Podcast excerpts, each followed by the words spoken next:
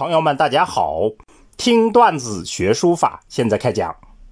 上次我们讲了《讲记续书法论》里面的段子，“学书莫难于灵骨”。今天我们要讲曾国藩论书的段子，皆出于乾坤二卦。皆出于乾坤二卦，意思就是这些都出于乾坤两个卦。讲的是什么呢？我们来看原文。天下万事万理，皆出于乾坤二卦。天底下的万种事物、万种道理，都是出于乾坤两卦的。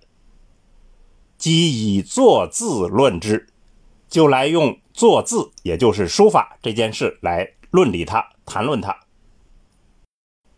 纯以神行，大气膨荡，纯粹。以神韵而行笔，大气震荡，脉络周通，潜心内转，所有的脉络都畅通，专心于内部的运转。此乾道也，这就是乾道。结构精巧，向背有法，结构。精致而巧妙，相向相背，很有法度。修短合度，长和短都合于尺度，此坤道也。这就是坤道。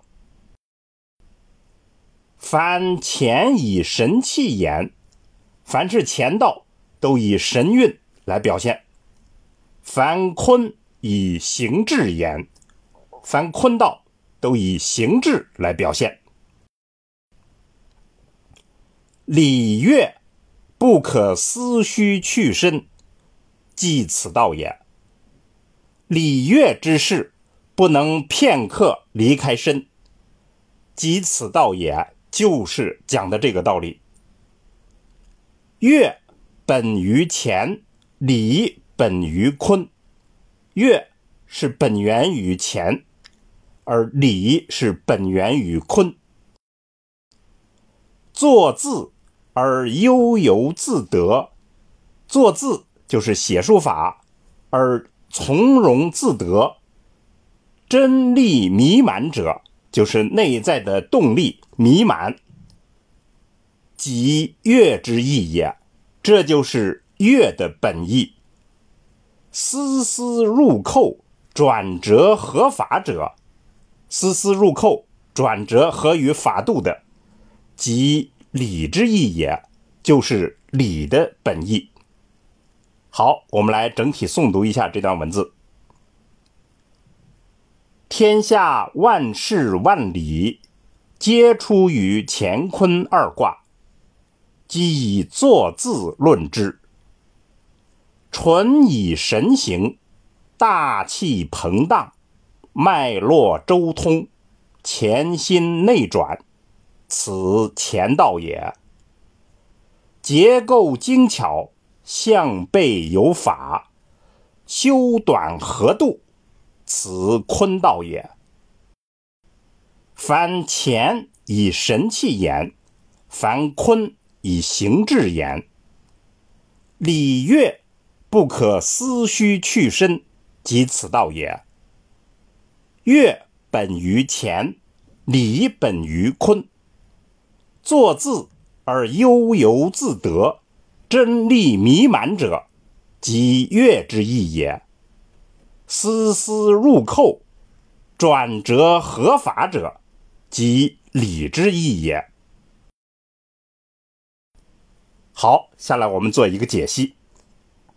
前面我们讲过，神采为上。形制次之的数学观念，这里曾国藩高屋建瓴，指出这二者分别归属于乾坤二卦。这样的进一步揭示，二者就不仅仅是上下的关系，而是不同的审美境界。乾坤有高下之别，但是更在于阴阳的差别。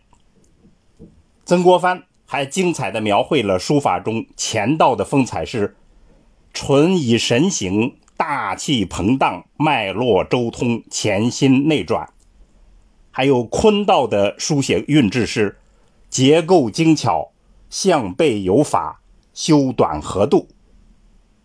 这样的传神描绘，真是道尽了两种书法境界的精髓。不仅如此。曾国藩还进一步引入了礼乐的观念，指出乐本于乾，礼本于坤，这样书法的乾坤之道又分别对应了乐之意和礼之意。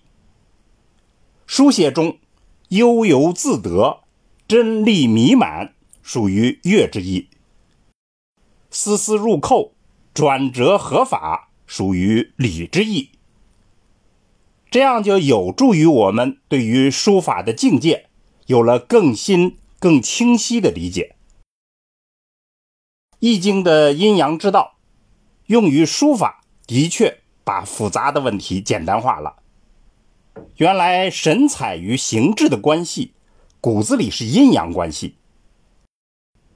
再联系到西方的美学思想。乾道的书法境界属于崇高的审美范畴，而坤道的书法境界属于优美的审美范畴。按照康德的说法，崇高是感动人，而优美是迷醉人。崇高是主客体的对立冲突，优美则是主客体的和谐统一。凡此种种，殊途同归，便于我们看清书道的本质。所以，我们今天段子的结论就是：前面我们提到过，学书法一定程度上是认知的过程。具体到本话题，我们就认为，对于书法审美境界的认知，是达到该境界的关键前提。好，听段子学书法，我们下次再见。